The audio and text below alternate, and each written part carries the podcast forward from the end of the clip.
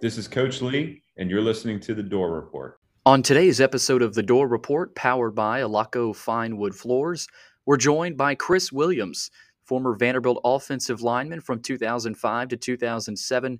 He was drafted in the first round by the Chicago Bears, ended up playing alongside Jay Cutler at Vanderbilt, and also Jay Cutler in Chicago, played alongside Clark Lee, Norval McKenzie, and Javon Hay as well. So it was great to be able to talk to Chris Williams. But also, we have a full season preview. thirty minutes on the offense, thirty minutes on the defense. You're in for a treat. Stay tuned, because we've got all that and much more coming right up here on The Dore Report, powered by Allaco Fine Wood Floors. Let's ride.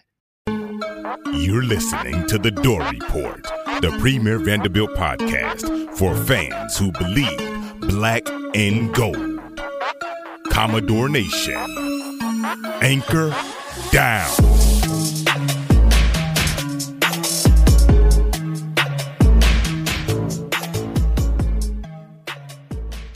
Welcome back into The Dore Report. It is episode one hundred two on August twenty-ninth. It is a Sunday. Reporting live, I'm Billy Derrick from Naples, Florida, alongside Will Byram from Nashville, Tennessee. We are powered by Allaco Fine Wood Floors. Will, we are six days away from the season starting. Um, I, I can't believe it. It's it's uh, really kind of snuck up on us, but we're here, and it's time to do a full season preview. You ready? Oh, I'm ready, Billy. I got to watch some Illinois-Nebraska. Got to see some fans oh, yeah. in the stands this Saturday, and got to see a safety be the first two points of this college football season, which just felt right. Yeah. So, man, Billy, I'm fired up. That felt great. Poor Nebraska. Uh, we feel for them. Illinois is is uh, is apparently legit, but uh, again, week one overhyped, uh, overhyped. Nebraska, Nebraska's the Tennessee of the Big Ten. Oh just, yeah, I uh, love. I can't wait to to overreact on week one. That's the best part about college football. Uh, oh, yeah. Well, we don't have any breaking news, but we do have a full season preview. Uh, we will go through the offense here in this segment, and then the defense, and then we will analyze the schedule. We'll give our not quite predictions, but you know, not to, not quite score predictions, but we will again give our uh, early predictions here.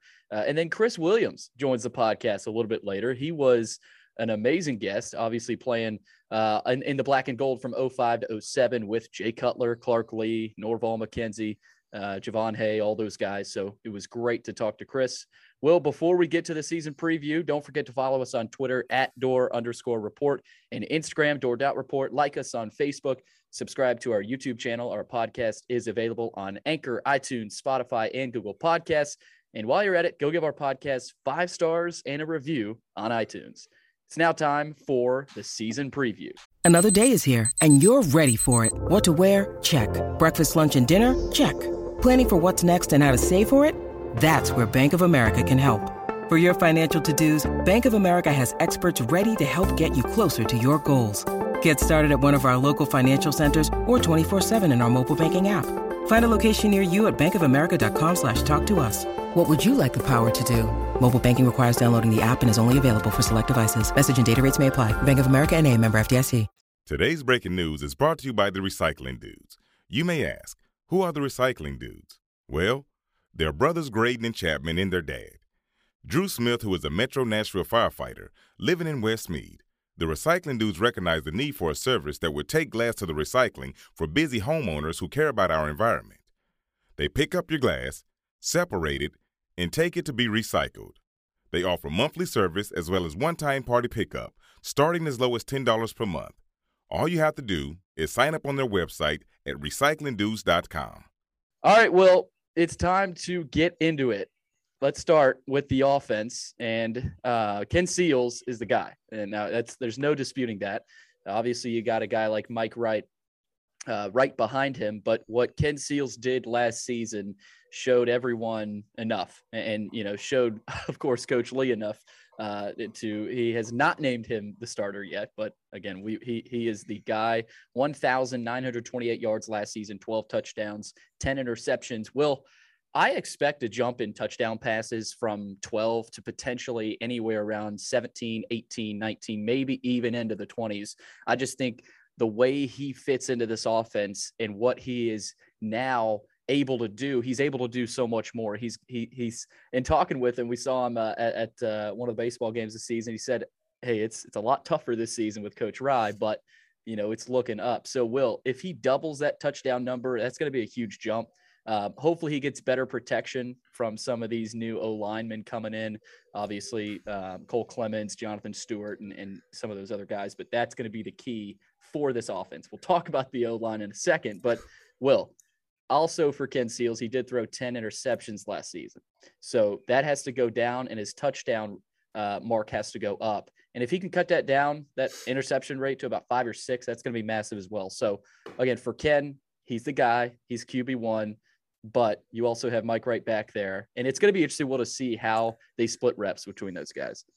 Yeah, Ken Seals is the starter. He has been the starter from day one. Um, you just there's no strategic advantage to Coach Lee coming out and saying, we have these two different, completely different styles of quarterbacks. I'm going to go ahead and tell you which style to prepare for. So that's completely that. That's why he's doing this. Mike Wright is going to be utilized in some of those packages like we saw last year. It's obviously a different staff, so it's going to look a little bit different, but I'll expect it. Mike Wright is going to see the field.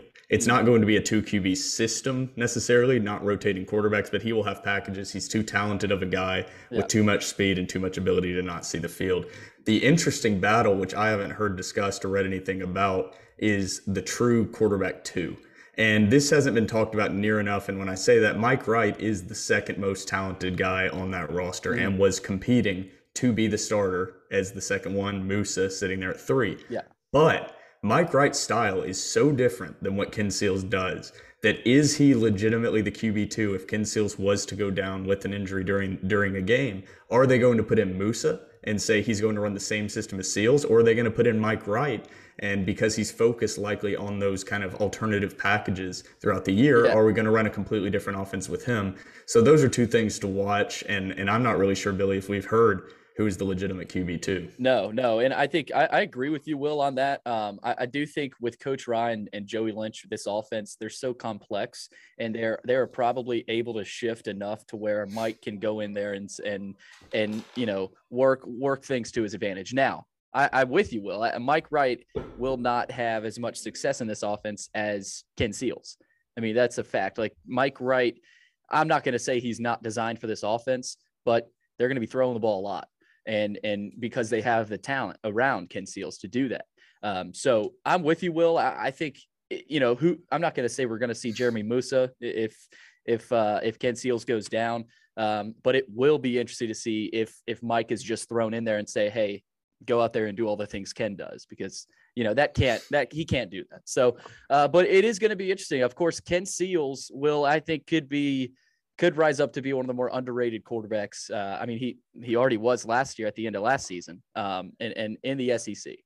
I, I mean, and Billy, keep in mind with those stats, he threw for one thousand nine hundred twenty-eight yards, twelve touchdowns, ten interceptions in nine S E C games. Yeah. Every year. I mean, I guarantee you one thing, Ken Seals is going to go out week one and you're going to be like, oh my God, this guy looks phenomenal. And he is going to go out and be like, oh my God, that was a phenomenal game. It was so much moving so much slower on top of the progress he's going to make. And you always see a decent jump in college football from a guy that started his true freshman year, gets that experience under his belt. Going into year two, the game kind of slows down because regardless of level, the game is a lot faster at the college level oh, than yeah. it is at the high school level, especially in the S E C.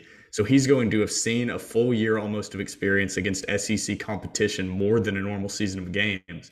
And then he's going to go into week one. He's going to be playing an F C S opponent. Yeah. Uh, so he's that, that Vanderbilt already beat. Yeah, that Vanderbilt already beat thirty-eight nothing in twenty nineteen with that team. So yeah. Ken Seals is going to come out, and I expect that offense to click. I think they'll be slow early, just like every single start of the season yeah. for almost every team in the entire country. But I think Ken Seals is going to get into a rhythm, and I really do like starting with that F C S opponent with so many new faces kind of trying to mesh together on this on oh, this team and on this staff. Oh, yeah. I agree with you, Will. I think it's with Ken, he's comfortable. he's comfortable now. Now, it, without that year last season, I wouldn't say the same thing. Now that you're playing nine S E C games and you're getting you're getting quality experience. So Ken Seals Q B one, Mike Wright uh, Q B two question mark I guess uh, we'll have to see uh, what they do there. But Will, that's the quarterbacks. Um, without further ado, let's move on to the running backs. We got Ray Davis, a guy, the transfer from Temple. And through two years at Temple, he had three hundred forty-nine carries, one thousand five hundred eighty-two yards, and ten touchdowns. So the production is there for Ray Davis. Now, the quality of opponent is not. Now, that that's something to look at with, with Ray Davis. Now, he he's he's not the – I mean, he's big, but he's not – you know, he's he's five nine, you know, two hundred, you know, two twenty. He's a big, he's a bigger, stalkier running back, but he has an extra level. He has an extra, that extra level that Coach Lee likes. And I'm not going to say, come out and say he's the next Keyshawn Vaughn, but he's a, he's a guy that's going to be solid, and he will, he will get you that, that three, four yard gain when you need it. And he's going to be a good blocker too. Will, he, he's a physical guy. Yeah, you have running back is one of those positions, and regardless, because of lack of a better term for it, to be a successful running back, especially if you're the featured back at a place like Vanderbilt, you've got to be a dog. And Raymond yeah. Davis, in my humble opinion, is a dog. And so this guy at, at Temple, his freshman year in twenty nineteen, ran for almost one thousand yards, eight touchdowns, and one hundred ninety-three carries, caught fifteen passes for one hundred eighty-one yards and two touchdowns. Was given all S or all uh, S E C Pro Football Focus's first team freshman All America team. Uh, he was on that team in twenty nineteen. Man, I struggled through that.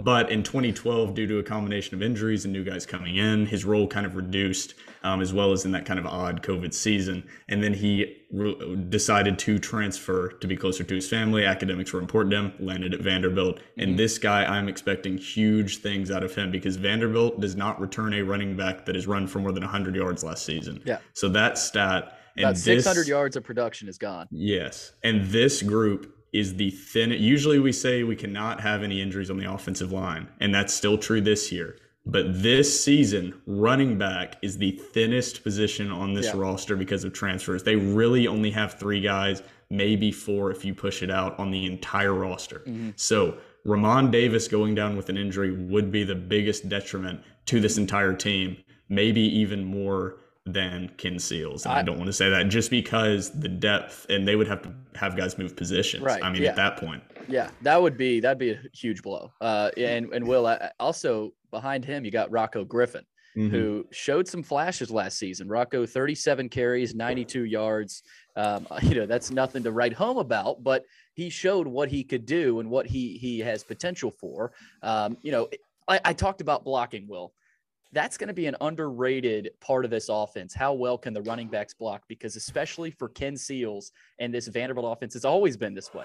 You're going to have to have a running back that can block and and if and, and pass protect, because if you can't, your quarterback's kind of screwed. So he's going to have to block at a high level as well as catch and run out of the backfield. Mm-hmm. And I think he can. You know, I've seen, you know, watching him at Temple, that's kind of his bread and butter. And that, you, you know, you could argue that was Keyshawn Vaughn's as well. So I think a lot of people want to make that co- comparison, but slow your roll.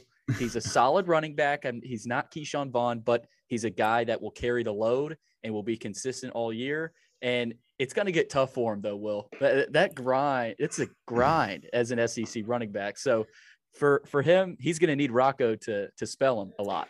Yeah, and Patrick Smith is going to have yeah. to, to work into that rotation as a freshman, and he's just going to be forced into action. And, and possibly to, yeah. possibly we might even see Mitchell Pryor, depending on the situation. I mean, you're just going Mitchell. to see some faces back there just due to lack of depth that are kind of thrust into a rotation yeah. they normally wouldn't have expected to be in. But yeah, Ramon Davis at Temple was outstanding. It's a little different in the S E C. I, watching his watching his highlights, he kind of looks like a combination of, and I, I hate saying this, I'm not saying at that level, okay? Yeah. So I want to keep saying that, of Keyshawn Vaughn and Ralph Webb, how they how they kind of run. Um, obviously, nobody is Keyshawn Vaughn. He was, and, and I love Ralph Webb, love Zach Stacy. Keyshawn Vaughn was not even close to the most talented running back Vanderbilt oh, has ever had. And it's and that's no slight against Zach Stacy or Warren Norman or the other greats that were at this program, but Vaughn was on another level, yeah. especially before that ankle injury that kind of slowed yeah. him down. So, um, but I'm expecting a lot out of Ramon Davis, and he's kind of the key. He, he's going to be the the gasoline that gets this offense going, and he's going to have to be on every game, and and that's a lot of pressure on him, but I think he's ready for it. Yeah, I mean, for Ramon Davis, I don't know what I don't know if we're if we're overhyping what he can do this season, but I think he could surprise a lot of people. And I just I just don't I haven't heard a lot of talk about him. I no. think if he was he if this exact situation a running back was transferring into Tennessee, I think you would be hearing a lot more excitement and a lot more oh, yeah. hype surrounding him, because he was legitimately one of the best freshman running backs in the entire country at Temple, yeah. and, and was now, getting national media attention. And now he transfers to Vanderbilt after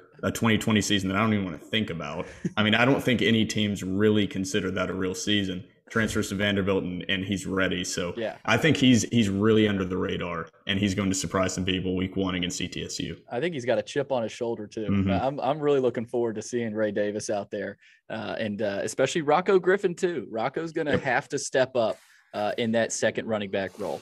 All right, well, let's go over to receivers, uh, and this is a really really fun group uh, mm-hmm. to look at, and and you got three guys that lead the charge. Cam Johnson, Chris Pierce, and Amir Abdur-Rahman, who, I mean, those guys are vets. They're grizzled vets. They, they've been at Vanderbilt. They they have been in the S E C, and they know what it takes um, to, to produce offensively. Cam Johnson, fifty-six catches last season, five forty-five yards, three touchdowns. Chris Pierce, twenty-five catches, three seventy-one, five touchdowns. Amir Abdur-Rahman, not as much production, but he he did. I mean, they're all pretty even, you could argue. twenty-seven catches, four oh six yards, one touchdown. Well, I immediately look at Cam Johnson, and and he's uh, he's the best receiver on this team. By you know, I'm not going to say by far, but he, he is the most skilled receiver. Chris Pierce, not far behind though. I mean, what he did last season was unreal, and I don't think I think he's got a chance to really step up into into the upper echelon of Vanderbilt receivers. Um, you know, if he's able to perform this season. But I look at the catch marks of Amir and Chris. twenty-five catches for Chris, twenty-seven for Amir. That has to that has to elevate. That has to uh, add up, because you can't be stuck at twenty-five catches in a, in a, in in throughout an S E C season. You just can't. Um, so I think we'll. Those three guys, if if they can if they can rise up and actually make the tough grabs, help Ken Seals out as much as they can, that'll ease a little bit off Ramon Davis, because now there's not going to be as much pressure on him.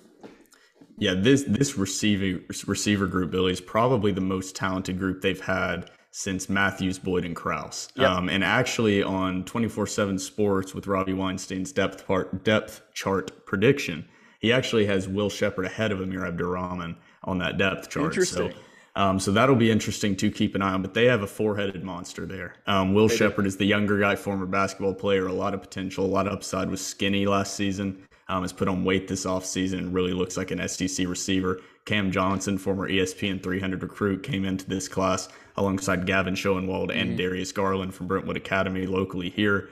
And then you've got Chris Pierce, who really was emerging.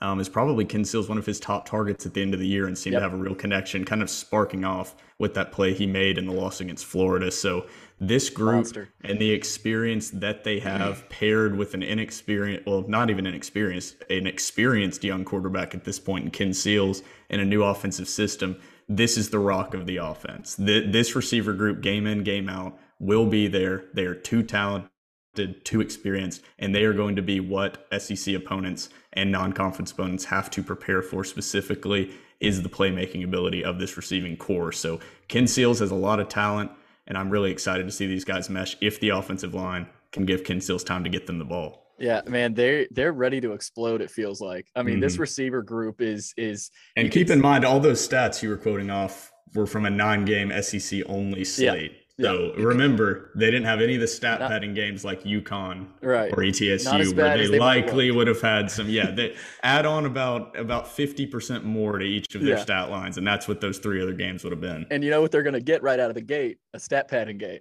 Oh, and yeah. it's going to be a lot of garbage time against E T S U. But, well, going a little bit deeper with Cam Johnson, I don't think he's played up to his potential at all at Vanderbilt. Now, he, last year he played a lot better. Um, but I think with him, he he was, a, like you said, E S P N three hundred recruit coming in.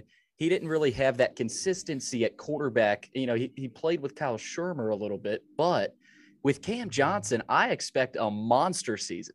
I, I just do. With this offense, I have a feeling Coach Rye is going to find a lot of different ways to use him, and and I'm I can't wait to see what he does this season. Cam's going to be kind of a safety valve, I think. He, you know, when they need a positive gain, when they need some momentum going, hey, let's throw it out to Cam, get a few blockers in front of him, and get get some yards. And and I think same thing with Chris, but on the deep ball. You know, hey, let's give Chris a shot. Let's give Chris a shot, or in the red zone.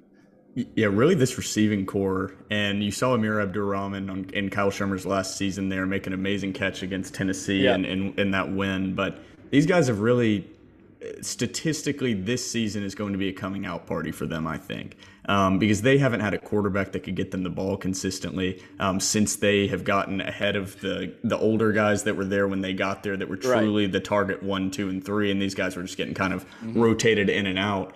This year, they have an established quarterback throughout the offseason, an established system. They're all healthy. And I think Cam Johnson specifically is going to put up numbers this year that are going to be pretty eye-popping. And I think Chris Pierce, Rahman, and Shepard, one or two of those guys are also going to be putting up numbers that are going to have people around the country and around the S E C looking and saying, what's going on down there on West End? Right. So I'm excited for this group, specifically Cam Johnson. I want him to succeed very badly because I think he is very, very, very talented, mm-hmm. just like all these guys are.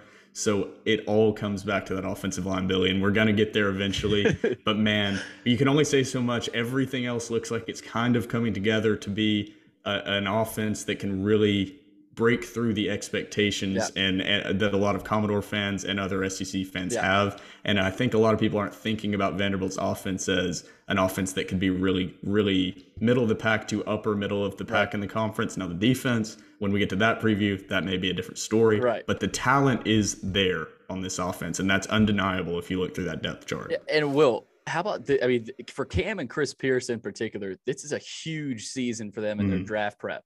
If if they play up to, you know, what, how they, however they want to play, they're going to able, they're going to be able to, to get a better read. That's why Chris came back.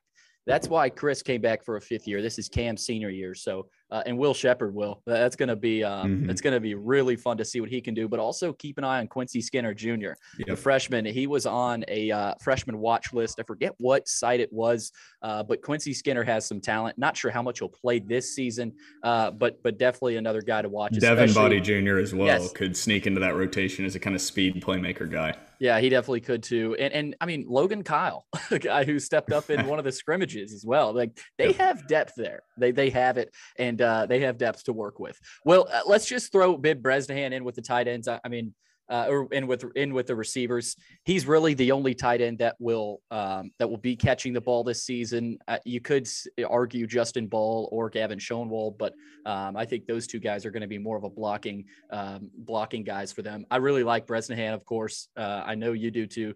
twenty-eight mm-hmm. catches, three hundred yards, four touchdowns last season.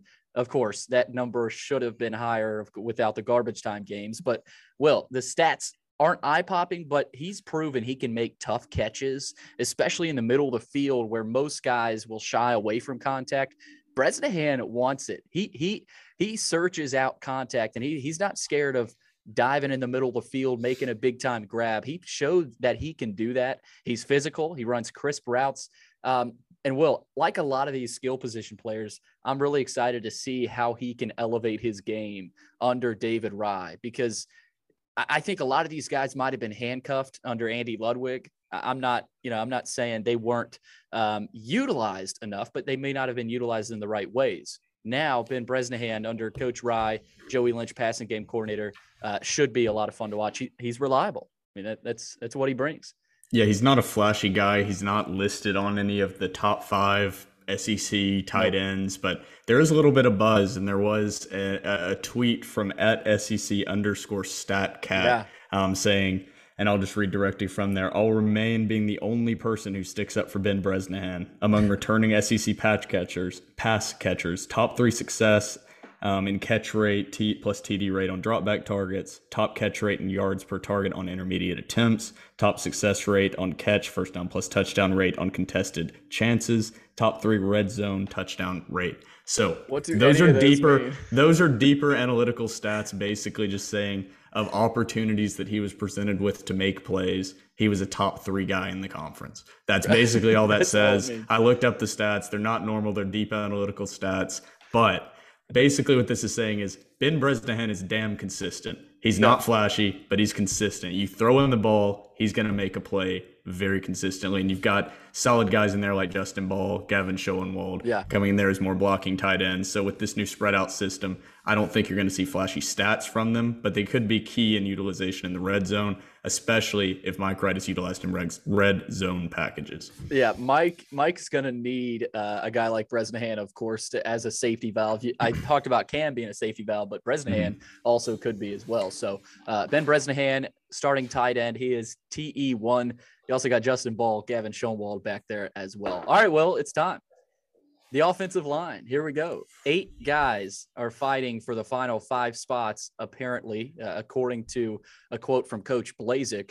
Uh, I was told, though, that Michael Warden will will start at center, and Bradley Ashmore is going to be the starting right tackle. Now, so that narrows it down to six guys fi- fighting for the final three spots, uh, if if you will. So, uh, Will, this is a really interesting group because you got three guys coming back: Cole Clemens, Bryce Bailey, Jonathan Stewart, who opted out early. Or, I mean, before last season even started, but now they've talked to Coach Lee. They said they want it. They, they're in, and and I think that says something. I, I think that was kind of a, a tone setter right from the beginning, where Coach Lee's able to bring those guys back and say, "Hey, you're gonna you're gonna help us. You know, we need you guys." So, Will, with three spots left, I think you got a few guys that that are. I mean, obviously, a few guys that are going to fill it. Cole Clemens, Tyler Steen, Dan Dawkins, and Jonathan Stewart, I think, are the top four that you could see being rotated in those spots.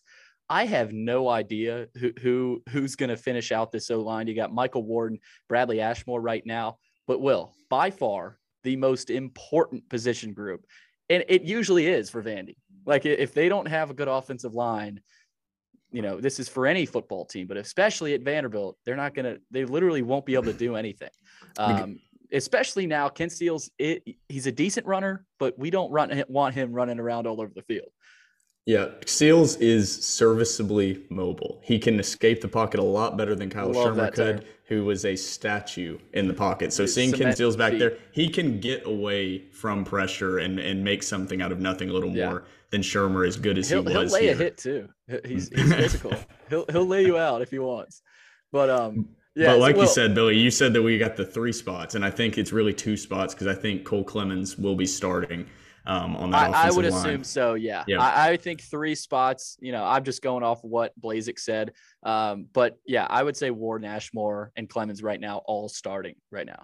Mm-hmm. Um, yeah. But there are some younger guys though, that have, that have turned some heads. Dan Dawkins is a guy that came in with, uh, with Alan Walters. I don't know if you remember. Yeah, that's him. a name yeah. that we haven't heard in a little bit. yeah. He didn't, uh, didn't work out for him at Vandy, but his uh, high school teammate was Dan Dawkins, and he came over with him from, I think, New Jersey, uh, somewhere up in New mm. Jersey.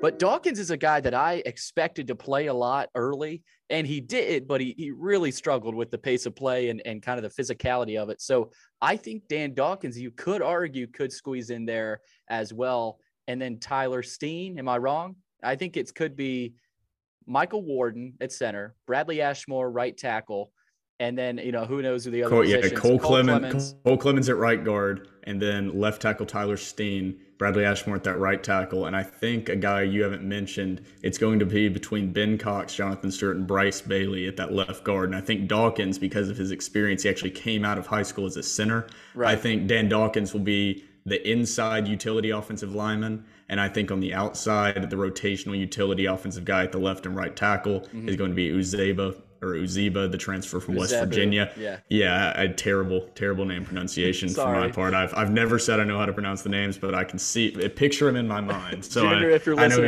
know is. this yeah. is not on purpose. But I think he'll be a key rotational guy at that left and right tackle if there are any injuries. They, they only have eight guys um, with that offensive line, which seems a little bit thin, but all eight guys are are pretty talented. Played, I think yeah. all have potential to be starting caliber offensive linemen. So mm-hmm. while they are thin and they can't have injuries, if one guy goes down or two guys goes down, I don't think that is as detrimental. Like there's not as big of a drop off. Yeah. But if you have multiple injuries, man, then tough. you're looking then you're looking at a tough situation, which is yeah. pretty much every year. But this year, uniquely for Vanderbilt, I think they have more starting caliber offensive linemen on this roster than they typically do have. Yeah. Now, are those guys S E C level starting caliber offensive linemen, or are they more mid-major level, uh, you know, A A C level starting offensive linemen? That, yeah, that's what we've got to see. But um, th- there is some talent there, and there is potential. And this this group did perform better than we expected last season. Oh, yeah. um, very, very undermanned. So with Birchmeyer's departure, Um, transferring out, likely to go back to that defensive side of the ball wherever he ends up. Um, th- this this team leaves a lot of question marks on the offensive line, but I think they probably have a ceiling of they could be like a B plus, and they also could be an F minus. So I, I think early on we're not going to learn a lot against E T S U, but against Colorado State and Stanford, even um, not even S E C opponents yet, I think yeah. we will know a ton about that offensive line going into Georgia Week Four. Yeah. Well, I think we need to give some love to Michael Warden, though. I mean, this guy, he's six two, two eighty-six, not your typical size for a center. He's native of Ohio. He's a senior. He hasn't played at all. He didn't see action as a freshman, no action as a sophomore, no action as a junior. He was on the S E C academic honor roll uh, last year, but he hasn't done anything on the field. So, but I've heard great things. you know, I've, I've heard big things from Michael Warren, a guy that'll get dirty. He's not, a, he's not afraid to, uh, to, to chop it up a little bit. And, and, you know, a guy from, uh, from Ohio, that obviously a lot of really good football, but Will, if this guy, this guy could be the X factor of not only the O-line, but the offense. Well, because, the O-line X factor, just because if I see a bunch of snaps start going too low or yes. too high, I think I'm going to lose my ever loving mind. And that seems to be, it seems to be an emphasis of Coach Lee, who multiple times has said that snap location is going to be the determinant of the yeah. starting center, because you can't start the play without getting the snap where it needs to be. And obviously Warden has stepped up, even though it's been reported he hasn't been perfect. He, he seems to be the guy that stepped up and made the least mistakes, um, and those mistakes cannot happen this year. I, I can already see Coach Lee after practice, Michael, go get four hundred snaps right now to Ken and work for two hours because we are not having that problem. I mean, that, that's you have as a center. It's not. I'm. I, I'm not going to say it's not hard because it's a really tough position. But I was talking to Bruno Reagan, um, and and he's he's a guy that played obviously really well as center, but it's it's hard. It's a hard position. I mean, you have so many things to think about before that ball's even snapped. You got to call out the you call out the reads on defense. You got to actually snap the ball, and then you have to block. like yeah. massive. Yeah, and decline. You have to snap your head up afterwards. Bruno Reagan was the guy that moved from guard to center, and yes. he did struggle with snap location because it's a hard it's a hard thing to do. You're looking back, you're the quarterback of that offensive line, calling out guys that are possible blitzers, picking up protections, yeah. and then your head is down looking, especially if you're in the shotgun, trying to snap the ball to the quarterback because he's giving out signals as well. And then you have to snap the ball, snap your head up, and then you're blocking a three hundred twenty pound monster on the other side of you trying to open up a hole or protect your quarterback. So it's a tough position. And Michael Warden, hopefully this year, Dan Dawkins is a guy that I thought was going to step into that role, but it just hasn't materialized for him um, because that is what he came in. He was the number one ranked center on all of rivals dot com. Yeah. And it just hasn't worked out for him at Vanderbilt for whatever reason. And he shifted over to that guard position early, and he's never really seemed to shift back to center. So Um, looking forward to that. Not really looking forward to watching the Q B Center Exchange, but I'm going to be locked into that week one. I'm going to have a count of a count of accurate snaps versus inaccurate inaccurate snaps. Ken, uh, I would think Ken is also saying, "Hey, Mike, let's uh, let's just get some work in, so this this is not a problem." Um, but Will, it's going to be fun to see how this offensive line shakes out and how well they're able to play, uh, mm-hmm. because you know you, you got some young guys in there that could play and might might have to play. Uh, so uh, obviously, Coach Blaze has a busy, uh, busy time with that. Well, that's it for the offense. We've got we've got the quarterbacks covered, got the running backs, wide receivers, tight ends, O-line. Now we got to move on to the defense, but we're going to take a break. Coming up, we've got the defense analysis here on the Dore Report. All right, it's now time to talk about the defense. It's time for the defensive analysis. This season, Will, the Commodores are going to be utilizing a four two five scheme, and that is good news uh, for a lot of people. And it's kind of something that, uh, of course, Derek Mason ran uh, the the three four. Um, you know, of course, with he was a he was a, a defensive coach that valued his um, valued the speed that he had, but again, you didn't necessarily have those dudes uh, to work uh, to your advantage. So again, Mason is a smart defensive coach. But when it came to working with the talent and the players at Vanderbilt's disposal, uh, he didn't necessarily uh, – he was not able to do that. But, Will, um, this year there's a whole new scheme and a lot of stuff being thrown at these guys from Coach Minner, and I can't wait to see how how he's able to – how he's able to – just work within it, within what he's able to do. And Coach Lee is is as smart as anyone, but – Will, they they will struggle this season. I mean, that's that's yeah. the bottom line because of the depth. And last season, I'm a guy that likes to look at, okay, what's what have you done for me lately? This defense, of course, struggled last season. So, Will, I guess, where's the positive you can look at in this defense before we kind of start analyzing? Yeah, our, our offensive preview is pretty optimistic. Usually uh, we try to be pretty in the middle. We don't want to be the the ones that are saying everything, the world, the, the sky is falling, but we also don't want to be the people that are just blowing smoke and saying everything's roses and daisies. Yeah. But the defense is going to be a little bit more negative of a preview. It's a group that struggled last season. Um, they lost Donovan Kaufman to the transfer portal following Derek Mason to Auburn, their most talented defensive player. Um, they also have no Dimitri Moore either, um, who opted out last season, played a few games, but then transferred as well. So this group has a has, has a talent disparity between the opponents they're going to be playing, except that defensive line. The defensive line is a legitimate S E C defensive line, and that is the anchor of this defense. Everything else, I'm not so sure about, but I know that defensive line should perform to at least middle of the pack of the S E C level. Oh yeah. I mean, Will, let's, let's dive right into it. The D line, it's time to look at the defensive line. Will, for me, I separate this, this group into two tiers. You got Daevion Davis and Elijah McAllister up there with Malik mm-hmm. Langham and Alex Williams. And then you've kind of got everybody else who's going to be fighting uh, for playing time. A couple of freshmen, Marcus Bradley and Tank Sujic, should receive playing time this season as well. Rashawn Wilkins, Derek Green, and Nate Clifton kind of on that lower tier, but they they will see a little bit of time as well. So, Will, what I look at is, number one, Daevion Davis and McAllister. Th- those two guys should have a field day this season, um, whether it's inside or on the edges, but also how do Malik Langham and Alex Williams approach this season? Because they have not played football in a long time, and, and you know, neither of them got to play last season. Langham's a Florida transfer. He's finally getting a, a chance to prove himself. Williams, Ohio State transfer, just like Langham, they're both finally being able to play. So that could be the X factor to, you know, to how these, this, oh, this D line performs and, and if they can reach their potential. But Will, Daevion Davis is the leader of this team. Everybody um, has kind of learned that and figured that out because of what Coach Lee himself has said. And and it's really, it's been cool seeing him step up as the leader, but Elijah McAllister, I think you could argue, is the vocal leader. This guy is, he he was out there with, um, with Taco Wright dancing uh, on at the Star, uh, at the Door Jam with the cheerleaders. So there's a lot of energy uh, with that guy and love what he brings. But with this D line, like you said, they have potential. Number one, can they stay healthy? And number two, how do Langham and Williams play, a couple of really long guys, and how are they able to step up? Yeah, it's it, Malik Langham seems to be a guy that's going to be rotating everywhere on that defensive yeah. line. It looks like he's going to play some nose tackle as well as defensive end three technique. So um, Daevion Davis, clearly this, the the anchor of that defensive line, which is the anchor of the defense, making him the default anchor of the entire defense. And then you have Elijah McAllister, who's going to be playing that star position, coming off mm-hmm. of that torn A C L injury in twenty twenty. Very talented guy. We saw him at Door Jam. The dude is a freak. He is He's a huge. freak. And Alex Williams may even look physically more like a freak, his backup mm-hmm. at that star position. Alex Williams just seems to be like he hasn't been able to develop a full game.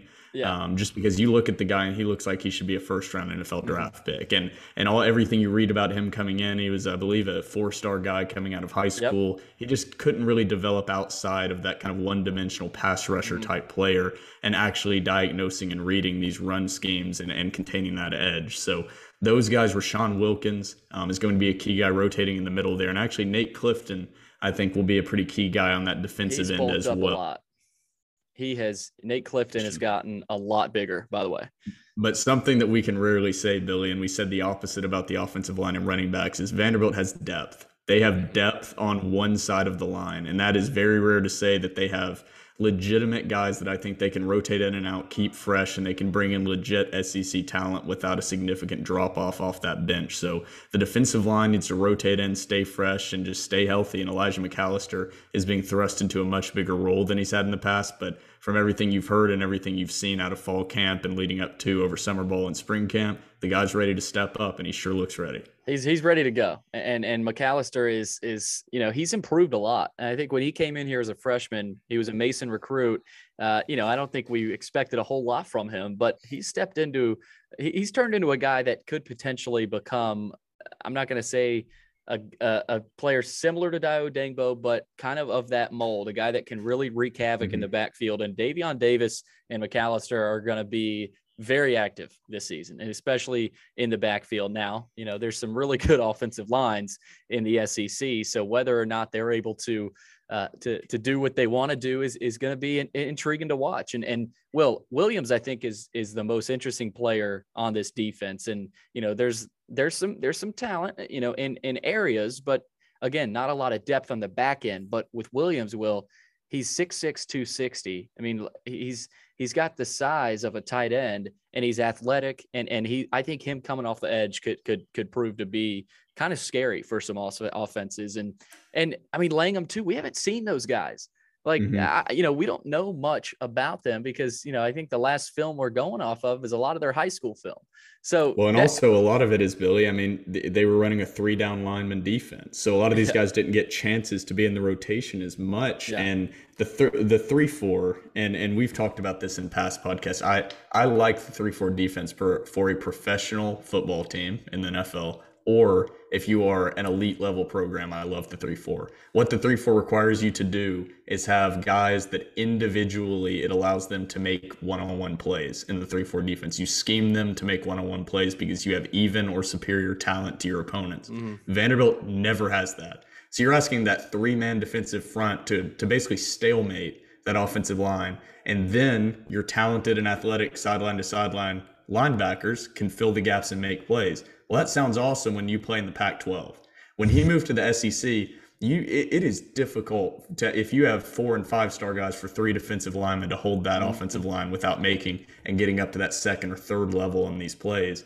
And at Vanderbilt, it, it, there's no way you're going to be doing that with three star guys most of the time. So yep. I'm excited to see that four two five, and it allows you to utilize the talent that you can bring in with the flexibility of that star and that anchor position that we're going to touch on soon. Yes. And, and Will, I, I think this with this D line as well, if you look at an, the average S E C team, their D line, they have probably ten, twelve guys r- running through mm-hmm. that, that depth. Vanderbilt this season, they've got four, I think, main guys you'll see a lot of this year. Mm-hmm. And you've got an additional, you could argue five guys that are rotating. So it's just the, the depth is not, is not there. But the guys they have, they're going to be relied on heavily.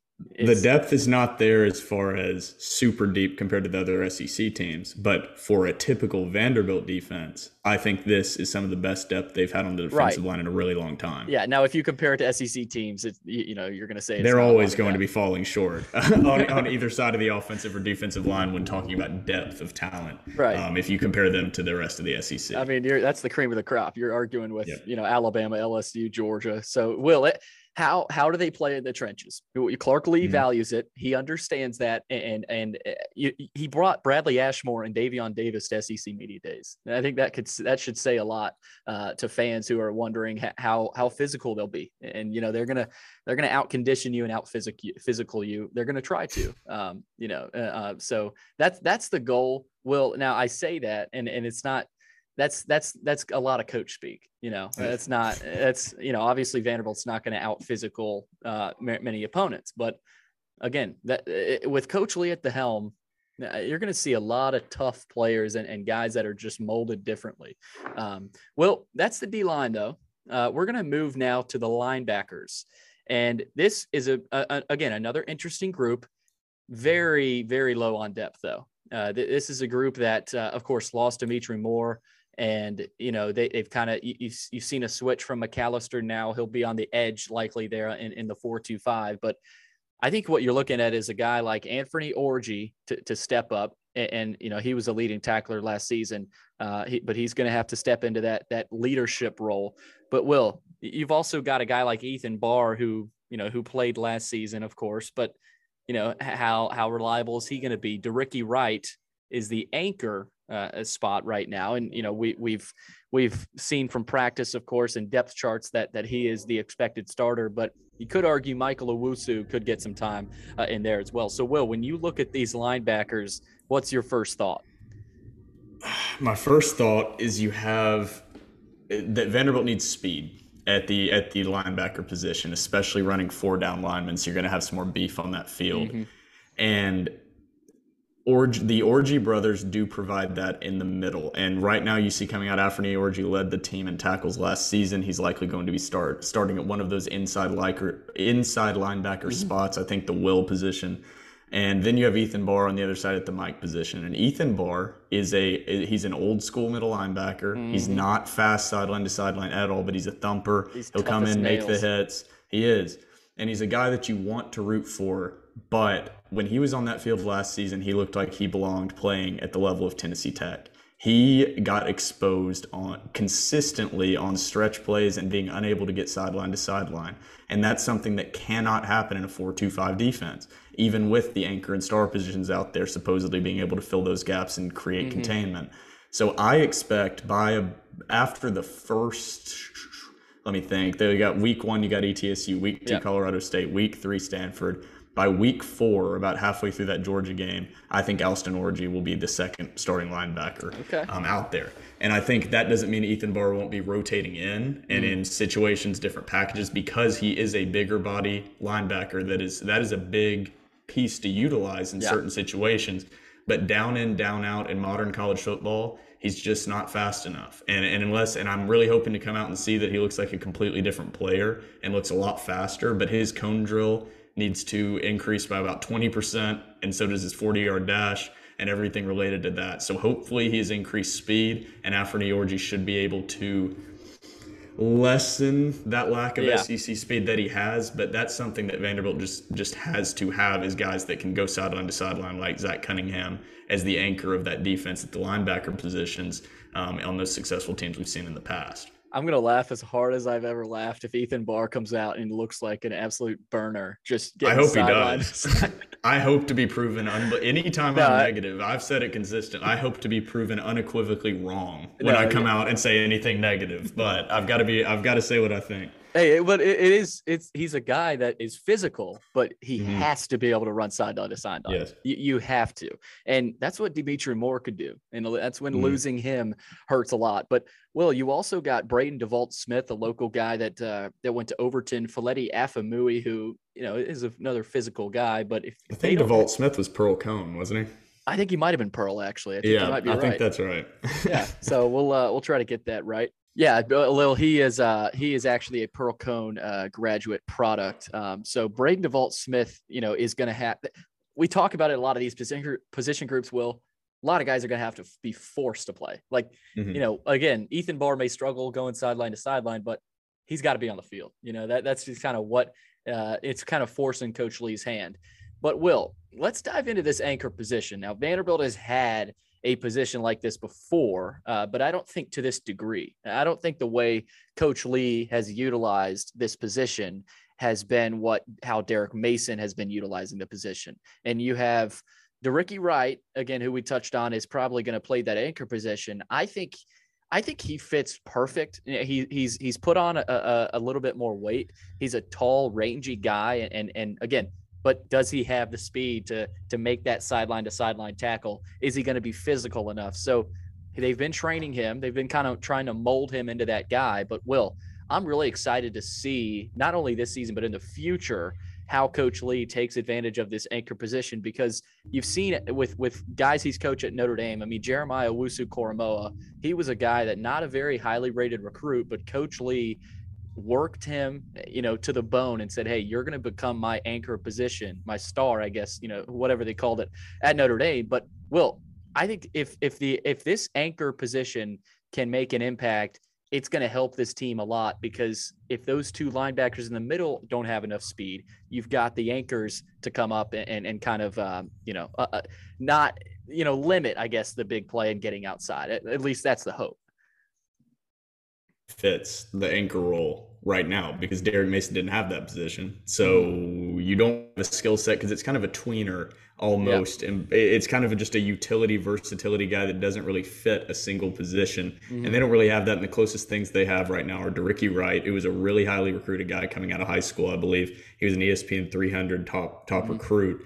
Um, and you also have Michael Owusu. And I think you're going to see that kind of a, a position that doesn't have a guy that you say is a true every down starter. I think you'll see a lot of situational rotating in and out and whoever's playing better at that position that game. And I think you'll see a lot of time split. I think it'll be about sixty percent Dereke Wright, forty percent Owusu, maybe thirty percent Owusu, mm-hmm. seventy percent Dereke Wright. And that week one, two, three is going to determine in their performance in there who takes a majority of the snaps the remainder of the season once we actually hit the meat of S E C play. Yeah, and that, well, that that's going to be it. The, the grind of this season, how, how much are these guys worn down? How are they able to counteract that with their conditioning they've had? And Coach Lee has has talked about it a lot. We're going to be the most con- physically conditioned team in the country. And, you know, like you've heard a lot of that coach speak, but I believe in Coach Lee, and I'm not going to say they're going to be – you know, they're going to be in a lot of these shootouts and they're going to be with every team they play, but they're going to fight. And they're, and this defense, it starts with this, with this. I mean, I'm going to say it starts with the linebackers, but it starts with that anchor position. If you have a guy that can come up and make plays, that's going to change, change the, change the, uh, the defense. So, well, it's, again, it's going to be interesting. I, I think this could be the weakest part of this team, uh, just because of the lack of depth, but Uh, once we get back up into, um, you know, into E T S U, we'll, we'll we're going to learn a lot more about this scheme and what we see uh, from these guys. It's time now, though, Will, to get to the secondary. We're going to start at the two corner positions. I think these are settled, Will. Um, now, what we have down right now is Gabe Judy Lally uh, on one side and then Jaylen Mahoney on the other. But I think I think Allan George is going to start.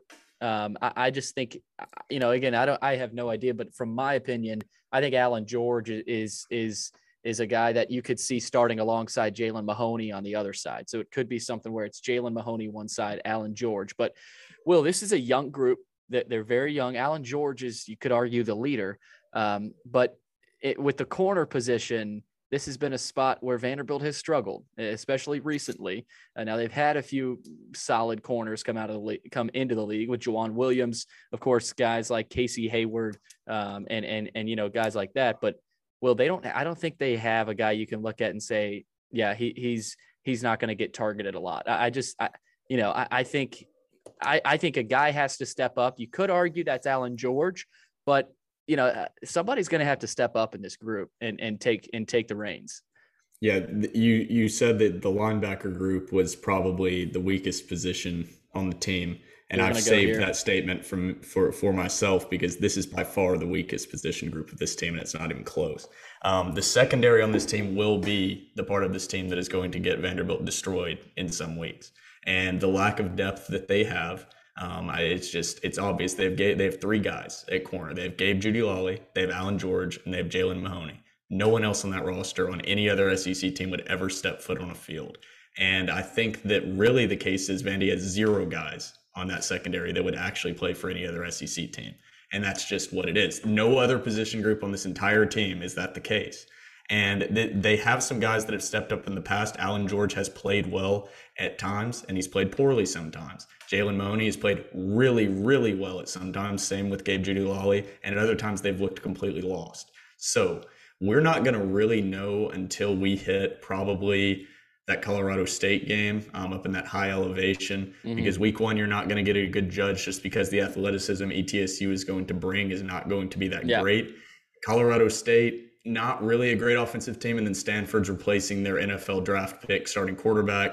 Mm-hmm. Georgia, known for running the football. So really this secondary at the beginning of the season could be band-aided over just by the teams that they are playing. Right. But this and the lack of depth they have, I mean, John House is a freshman and he's on the, on this depth chart and will likely be rotated in. Mm-hmm. And he is not ready physically to play in the S E C. B J Anderson, Tyson Russell, no experience there.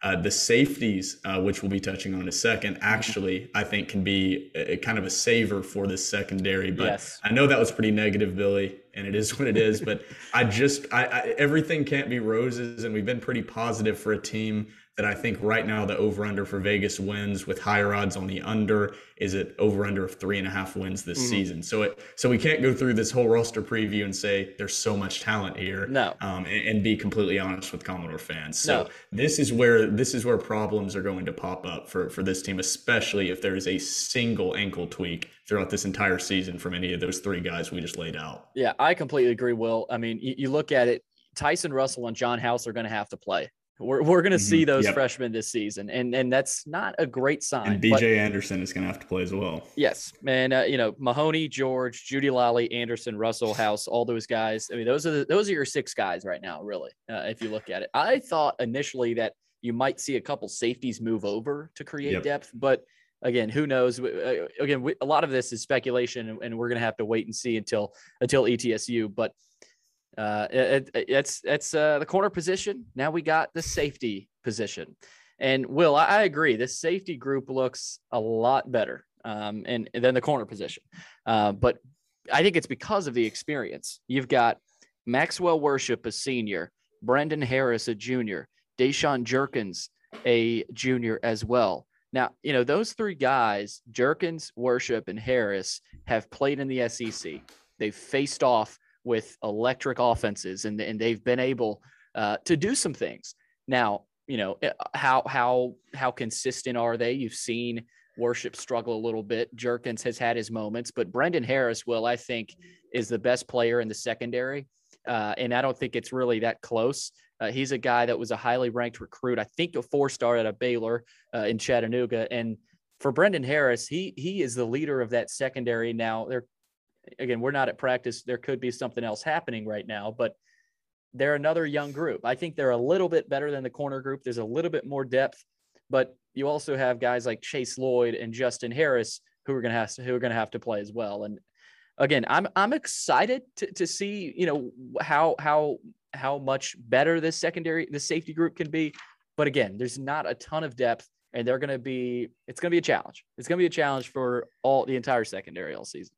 Yeah, the safeties, Deshaun Jerkins is a proven S E C caliber player, mm-hmm. and he has performed well since he's been on the field. He'll come up and make hits in the run game. He's decent in coverage. He's a legit player, and I have confidence in him moving forward this season. Maxwell Worship is a rangy safety. I have confidence in him moving forward. Brendan Harris is a solid player as well.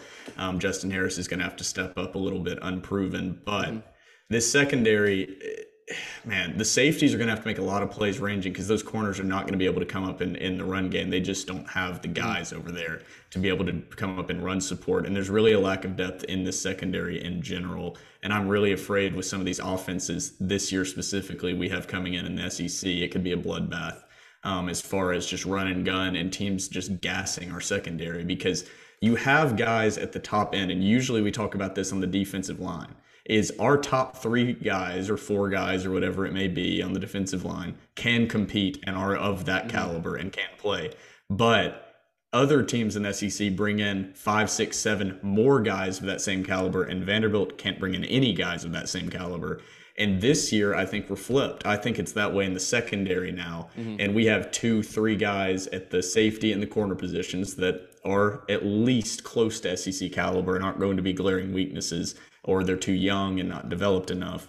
But the moment that they start running, facing these up-tempo offenses like Ole Miss, who's expected to be very, very good this year, I, I just can't see these guys maintaining the same level of energy that is going to be required um, to cover these up, up-tempo offenses without being able to rotate in guys that are at least up to that caliber. And then once you put in those backups, man, it, it's it's it's a roll uh, of the dice. Yeah. So it's, it, it's going to be a very stressful time for Commodore fans, because I think there are going to be a lot of times this year that we just say, man, if we could just stop these five to ten yard and intermediate patterns, mm-hmm. we could have a shot against this team, and yeah. we just won't be able to cover. Yeah. It's going to be interesting to see how much cushion the, the, the corners mm-hmm. give, yes. because with Mason, I think sometimes they were, they were being given ten, fifteen yards of cushion, and, mm-hmm. and all they did was throw screens and quick out routes, and boom. That's all of this said, all of this said, I think Jaylen Mahoney and Judy Lally have a chance to be to step up into yeah. this role. And I hope I hope they come out and are prove me completely wrong with my concerns in the secondary, because I think there is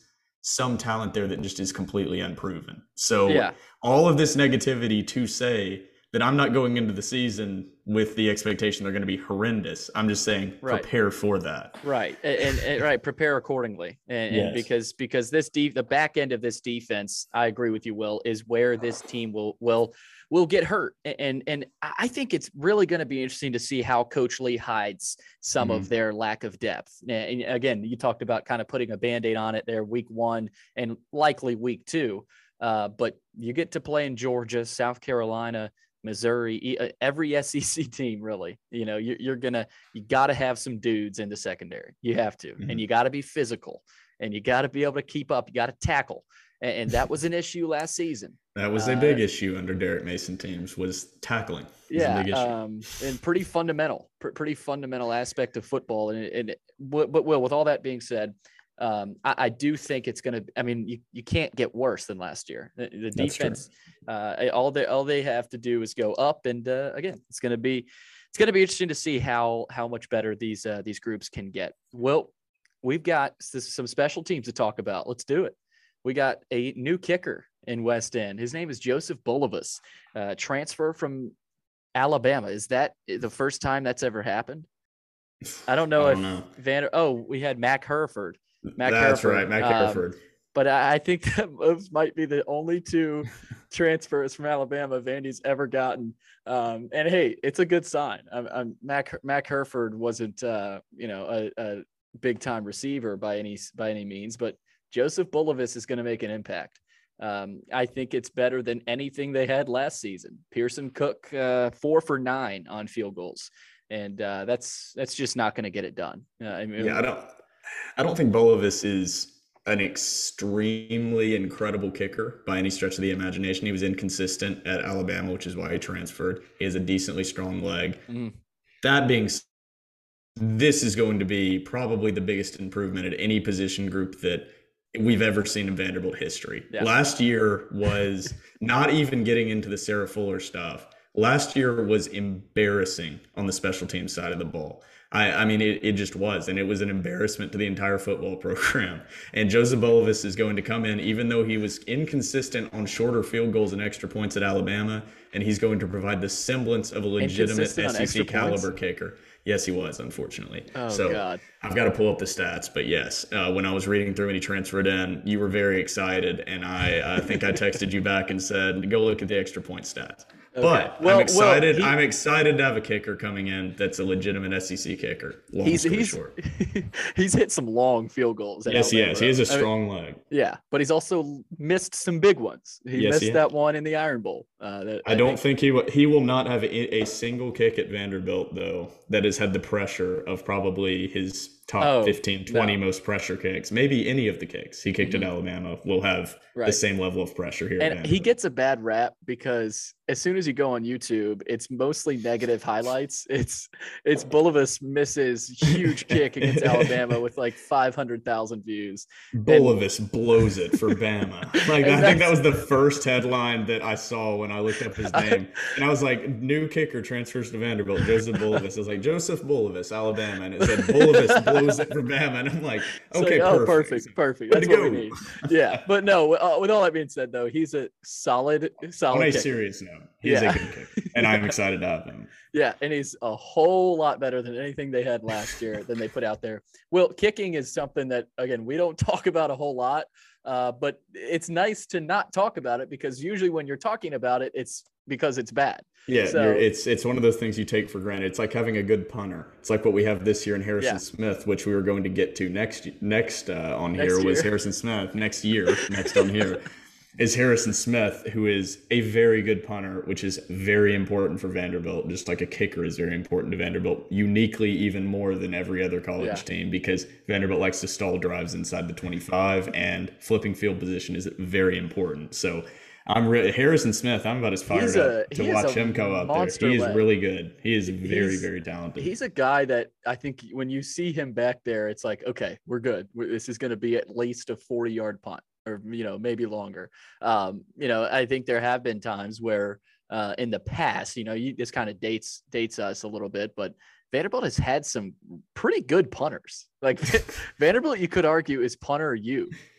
Like I, I don't know if that's a good marketing technique for Clark Lee as he's trying to up the optics of the program. You'll have like L S U's D B U and they're arguing, and Vanderbilt's going to sit there and be like, "Oh, you're D B U, punter you, punter, baby. punter you, baby." Yeah.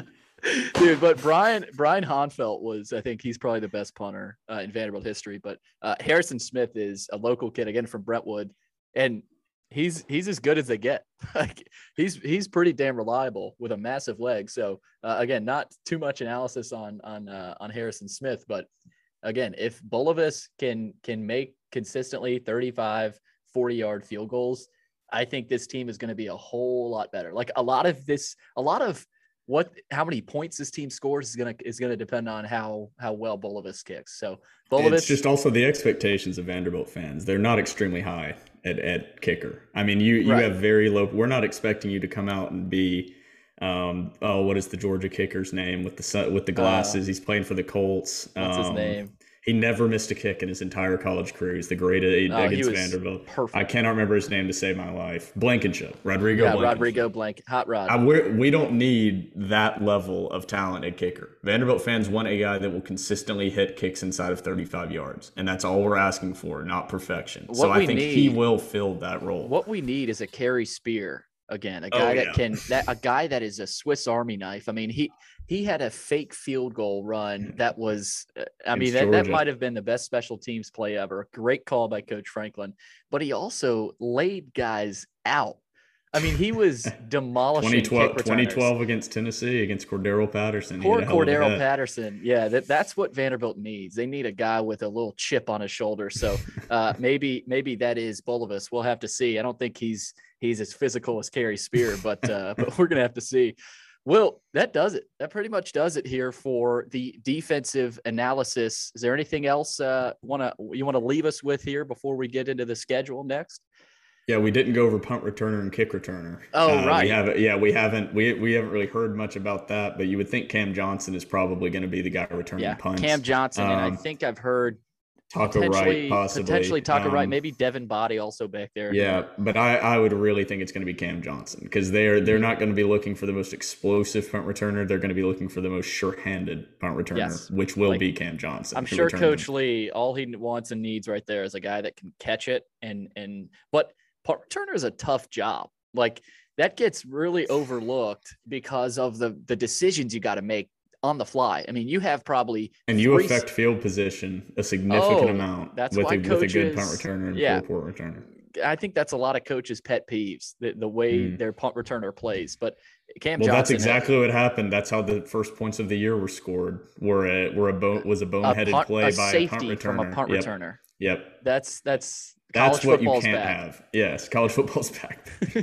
And kick fo- returner, man, I don't think we've heard anything. I think at this point we're just throwing darts at a dartboard almost as yeah, far as I, kick returner. Who knows? Who knows with kick returner? I mean, you've, who I don't even I can't even remember who Donovan Coffin was the kick returner. Yeah, he was the guy year, that so. returned him. Maybe Rocco Griffin, possibly Cam Johnson, possibly. I think I think you'll see Cam back there, uh, and then I think I've heard Devin Body, but again, I think with Cam back that's there, that's just complete complete. That's us looking at the roster and just guessing. Yeah. That's all that we're doing there. There's not any. We're there's not any inside information there. Yeah, yeah.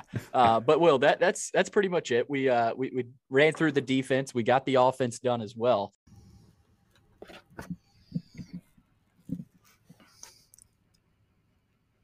Before we get into our interview with Chris Williams, the former Vanderbilt offensive lineman from two thousand five to two thousand seven, it's time now to send it over to Gary Scales for a few words on our presenting sponsor, Allaco Fine Wood Floors.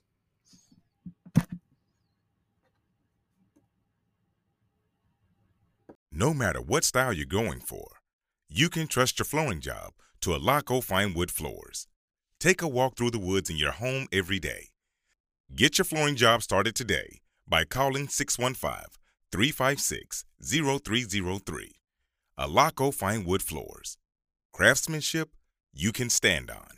Welcome back into the Dore Report. Alongside Will Byram, I'm Billy Derrick, and we are ready and raring to go here in the interview portion. We've got Chris Williams, former Vanderbilt offensive lineman from two thousand five to two thousand seven, the Glenn, Louisiana native, so uh, lived lived most of his life in the South. First team All-S E C in two thousand seven. He started thirty-three consecutive games for the Commodores. Uh, so, so quite the quite quite the stat there for, for Chris Williams. fourteenth overall pick by the Chicago Bears in the two thousand eight draft, and he played in the N F L from oh eight to twenty fourteen with the Bears. Well, we're just gonna let that train roll by. Oh my God! Let me mute. That's okay, dude. That thing comes. The time, man. You gotta learn the training schedule, man. Come on, man. You gotta know your training schedule. Uh, he's disconnected. three a.m. and it likes to. All right, you good now, Will, or no? I'm muted. It's still coming by, so I'm okay. just gonna mute, and you just keep going, and I'll okay. unmute. All right. I'll All unmute right. once it's. All right. Sorry about that. All right. Welcome back into the Dore Report. Alongside Will Byram, I'm Billy Derrick. We are now happy to be joined here by Chris Williams, former Vanderbilt offensive lineman from two thousand five to two thousand seven. He's a Glenn, Louisiana native, first team All S E C back in two thousand seven, his senior year on West End, and he also started thirty-three consecutive games for the Commodores. He was a fourteenth overall pick by the Chicago Bears in the two thousand eight draft and went on to play in the N F L from two thousand eight to twenty fourteen with the Bears and Rams and Bills. So it's an absolute honor to get Chris Williams here on the podcast, a guy that was recently back on campus in West End, speaking with a team. We'll get into that. But, Chris, thanks for coming on, man. How you doing?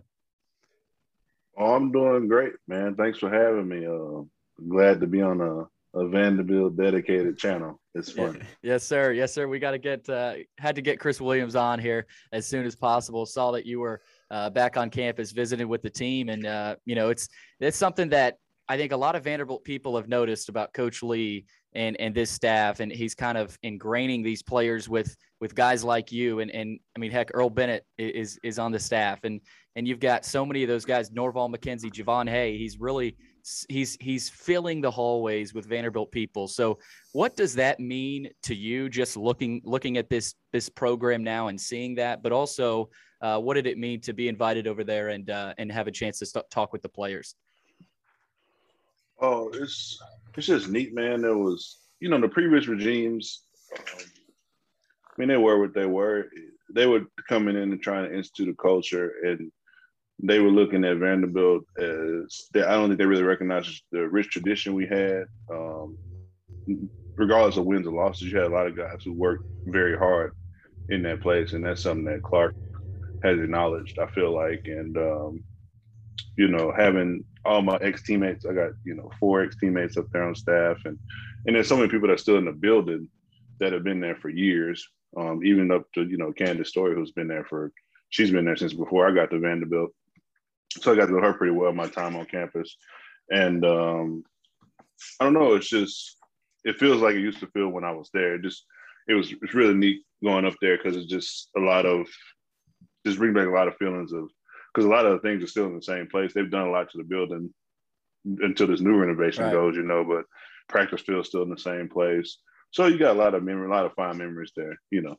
Yeah, no doubt about it. And, uh, you know, especially with, with you talked about everybody on the staff, it's, it's the place starting to feel like it, it did in, in two thousand eight. That's that's something that when you, when you hear that, that's it's it's hard to replicate. It's hard to replicate success in a lot of ways. But uh, what Coach Lee has already done, you know, hasn't played any games yet, but Um, how, how important do you, and impactful do you think his first, you know, hasn't even been here uh, for five months, you know, but how, how impactful do you think it, is, it has already been? And, and, and how much of a message do you think um, that has sent to, to Commodore Nation? Oh, I mean, I think it's, it's, I think it's definitely have an impact on former players like myself. You know, I think guys are eager to come back around and, and just want to come back and just kind of give their experience with the place and what they went through.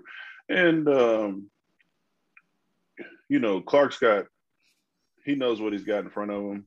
I was lobbying for Clark before he got here because I just felt like from a Vanderbilt's perspective, you can't ask someone to come in from the outside of, of West End and, and evaluate our facilities and what we have from, we are S E C school, but it's kind of, you kind of got to think outside of the box because of the amount right. of space we have. It may not even be a funding issue. It's just a space issue. So how do you make this thing really intimate, but nice and these type of things? And Clark, from the time Clark left to now, it, it's fantastic. I'm sure, you know, it's like when he got back, he probably was like, man, it's really nice. We didn't have this. We didn't have that. So you got a guy that's coming in who can see the giant steps that have been taken, but has also been in Notre Dame and can be like, well, if we had this, this, and this, I think it will push us over the top because when you've been at one of those highly well-funded, huge programs, you know what's fluff. I mean, you spend a lot of time there. It's like, we, we really don't necessarily need this. Like, players need this. They don't need this. You know, I don't know what those pieces are. because in a lot of ways a step down from college facilities. So I don't know exactly what is needed, but with him being that in a big time college program and then having Norval was at Louisville, and, you know, it just allows them some knowledge. You know, um, Coach Nogue was at Wisconsin, um, Coach Blasman at North Dakota State. So you got coaches that come from all around the country and can put that input together, and you can put together something really nice, I feel. Yeah, you kind of stole stole my thunder of my next question, which was the importance of having someone that that can address the unique and specific challenges of Vanderbilt and kind of upgrading yes. the facilities around it. So kind of skip to what I wanted to ask next. Um, we'll take you back to uh, being recruited to Vanderbilt University. What about that that place on West End was special and made you choose uh, to play your college football there? Oh, I mean, it was the appeal of everything. I, I'm from Louisiana, so I, I, I was really familiar with the Southeastern Conference, obviously. I grew up in – my high school was a few miles from L S U, and probably, I bet, not even exaggerated, seventy percent of my graduating class goes to L S U from wow. where I went to high school at. So um, really familiar with the S E C. So that was the draw for me, was a chance to, one, go get a, a – very uh, premium education, you know, and get it in the S E C. So, you know, it was sold to me as, hey, you're going to go somewhere, you're going to play against the best talent, regardless of, regardless from my perspective of how great your teammates are, what your record is, you're going to play against the best players that are out there. And the reality is, is guys think they're going to pad their stats versus Vanderbilt in a lot of ways, and we weren't having it when I was there. So um, it was a chance to come play in S E C, get a great education, and then not even knowing at the time I was going to fall in love with Nashville and make it my home, you know, permanently. But coming to Nashville was just a, at that time, I mean, it's two thousand three, so a lot different. Yeah, not yeah, quite you know, the same. It's just, it's, Nashville is still a, y'all know, Nashville is still a very big, small town, but I mean, mm-hmm. even more so then you could get from, at that time, you get from Antioch to like Hendersonville in like forty minutes, you know, and now it'd probably take you half the day. Yeah. Hey, I, uh, we, we feel you on that, but uh, also that's awesome. You're, you're still living in Nashville. I want to go back a little bit and, and talk about your playing days. Um, you know, it, you, I got to ask real quick, you played alongside Clark Lee, correct? Yeah, we were together, okay. I think for two years, two one years? or two years. Okay. Yeah. Well, I, I want to ask you about Coach Lee, the player, and, and, you know, you, you can, you can get, you can get as deep as you want, um, you know, uh, on this, because, you know, you don't, you hear obviously tough guy, walk on fullback, but, but take us inside the locker room with Coach Lee a little bit. And, and what, what was his personality like? And, and, and was, was he a guy that you always thought would probably, you know, become a coach someday? Um, You know, what was weird about Clark was I didn't – I mean, at that time, I didn't really even really know what walk-ons was like that. I didn't – you know, I knew the scholarship players, but I didn't really – I mean, all the guys work the same. They eat the same. They dress the same. So it was like walk-on, I, I didn't really get it at that time in my career as young. So, mm-hmm. you know, I just saw Clark. He's an older guy. He's a leader. I loved baseball growing up. I found out he played baseball, and I was like, oh, he's a baseball player. And he just is a guy that had a, a ton of integrity and worked. He worked really hard. Like, he was one of the guys that was leading groups and winning workouts and working his tail off in the weight room. And he just worked really hard. And he was a fullback, you know, which is a gritty position. It's almost eliminated nowadays. But playing fullback in the S E C is that ain't that ain't no joke, man. Um, even getting through training camp as a fullback is a is a big deal. So, um, and at that time it was him, and I think we had uh, Matt Tant. I think Matt Tant was the starting fullback at the time. And uh, those guys just worked. I mean, they all worked really hard. And, um, I mean, I just remember him working really hard. And I remember him being one of the one of the lead guys as far as workouts and integrity and just being an all-around good dude. And I always, Clark left a good impression on me.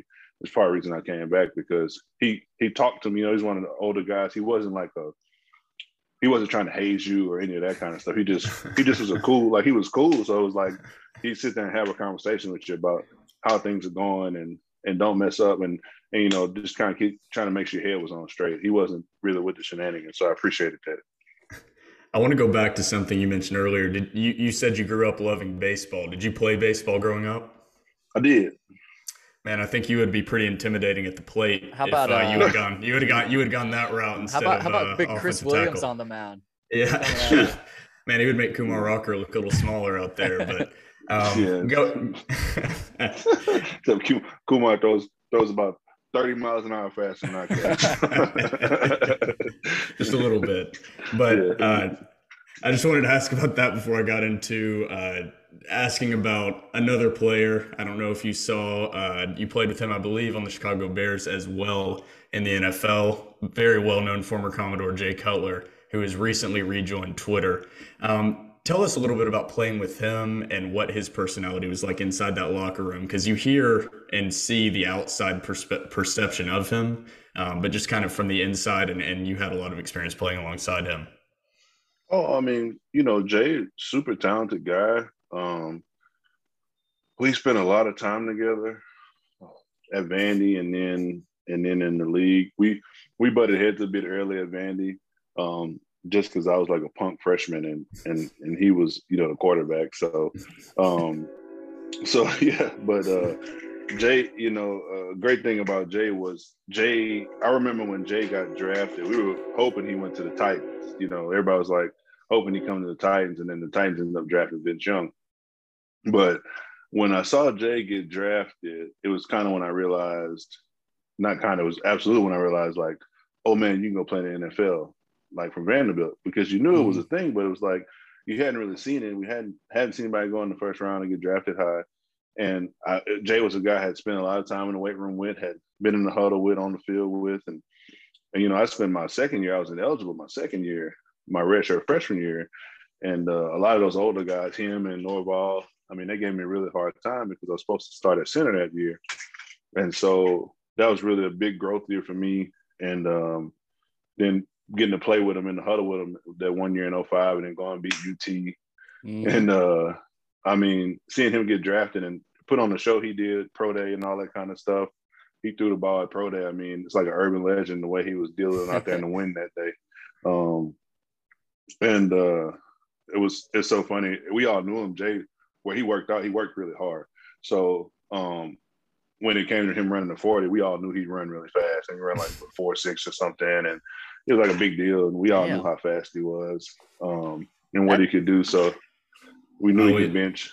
He could be, he, he could outbench me up until no probably oh five. Like, so he was strong, man. And And um, we were really, I actually, George Smith and Marlon White were actually in Chicago when we found out he was coming to Chicago uh, when the Bears had traded for him. So that was super exciting, and, and be able to play with him again. And, and uh, you know, wish we, we made it to the N F C Championship the one year. And, mm-hmm. you know, you ultimately wish you could go to the Super Bowl, but they're only one team to get to do that every year. So um, there's so much that goes into to winning football games at any level, coaching, players, development. There's so much. And then you got to have good injury luck as well.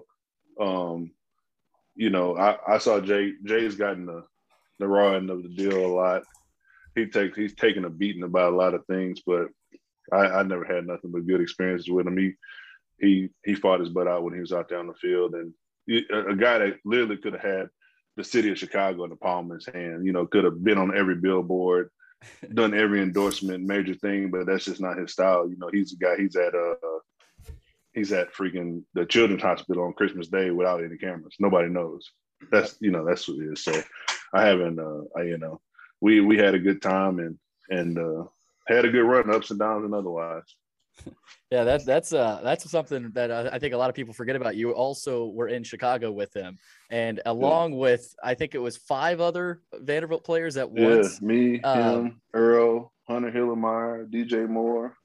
Yep. So that's, that's I awesome. mean that that's something that you look at, and and you can market that and say, hey, you know, Vanderbilt football, it brings guys in the league. They they put guys in the league, and that seems like that's where Clark is going with this. And, and you know, what, what you were talking about with, hey, Cutler goes to the N F L. Now, hey, I, I feel like I can. So with with that, do you think that that can be something that Vanderbilt can market and say, hey, you know, we we are a private school in the S E C, but we're, we're going to be putting guys in the N F L just like everybody else?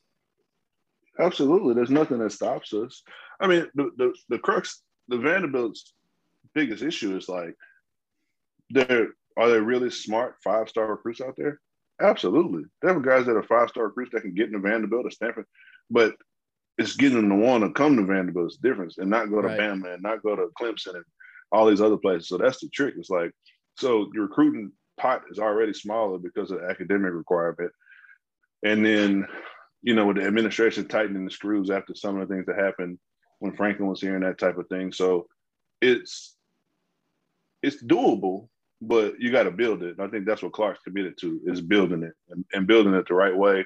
And when you show guys, I mean, I was, we've talked about it over, just being back on campus has got me into more conversation with some of my ex-teammates, and having the amount of N F L talent we had on the field on our side of the ball at times, which is, it's just fantastic. It's, it's just really neat to see, because we had guys, we put, we put guys in the league short and long term. So we, we're proud of that, and, and it's doable, but it's a mindset that has to be established early on and often. And it, you just gotta, that's, that's the recruiting part of the world that I do not know, but it's definitely doable.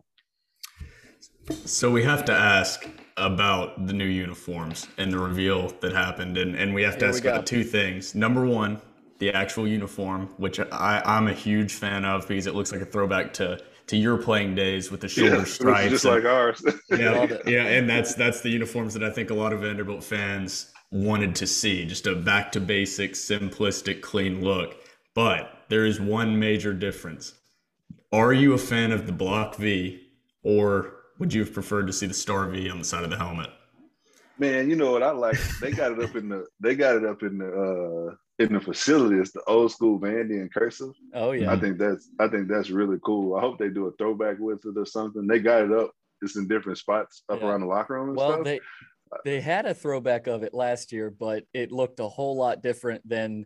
than the old helmet. It was mm. black. You couldn't tell, it, you know, what it said. Nashville so skyline on the back. It was a little, yeah. a little too yeah, much like going it. on.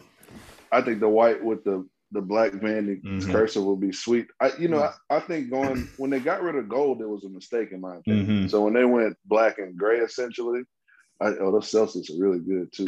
That's a free plug for Celsius. Celsius, go ahead and sponsor hey. the podcast. Man. Hey, that's, there we go. Shout out for Chris right Williams. Sponsors.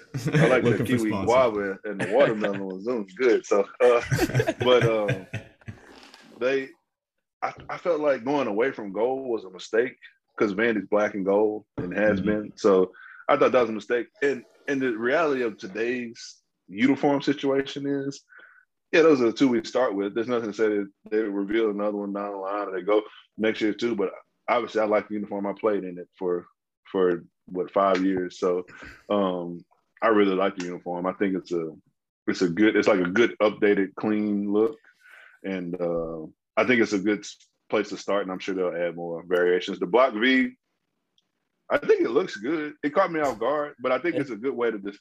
I think it's they had to do something to make kind of a distinction, because I think the uniform looks so similar to what they've done in the past. I think you right. had to make some type of bold statement somewhere, and I think the helmets were a good place to do it. Yeah, and uh, you know, who knows? Uh, we we've talked about maybe alternates, but hey, they got they got uh, a lot less uh, combinations now, and I think some fans like that. Um, but Chris, well, I think the black and gold, like I really like having a black and a white uniform, mm-hmm. and I I don't I don't. I know I wasn't crazy about the gold tops when I was there. So I don't mm. like having a gray top is mm-hmm. good or whatever, but I think that having black and gold in every uniform is important. Oh, I do yeah. think well, that's important. In that stadium, they don't chant black, gray, black, yeah, exactly. gray. So let's focus on the two colors that are actually the colors of, this, of the university. And and according to Clark Lee, the two best colors, the, the best colors in in uh, in all of sports. So uh, it's, yeah. it's gonna be it's gonna be really fun to see them uh, with, with those uniforms in action. But Chris, uh, as we run out a little bit of time, I want to ask you. We have not asked you about beating Tennessee yet.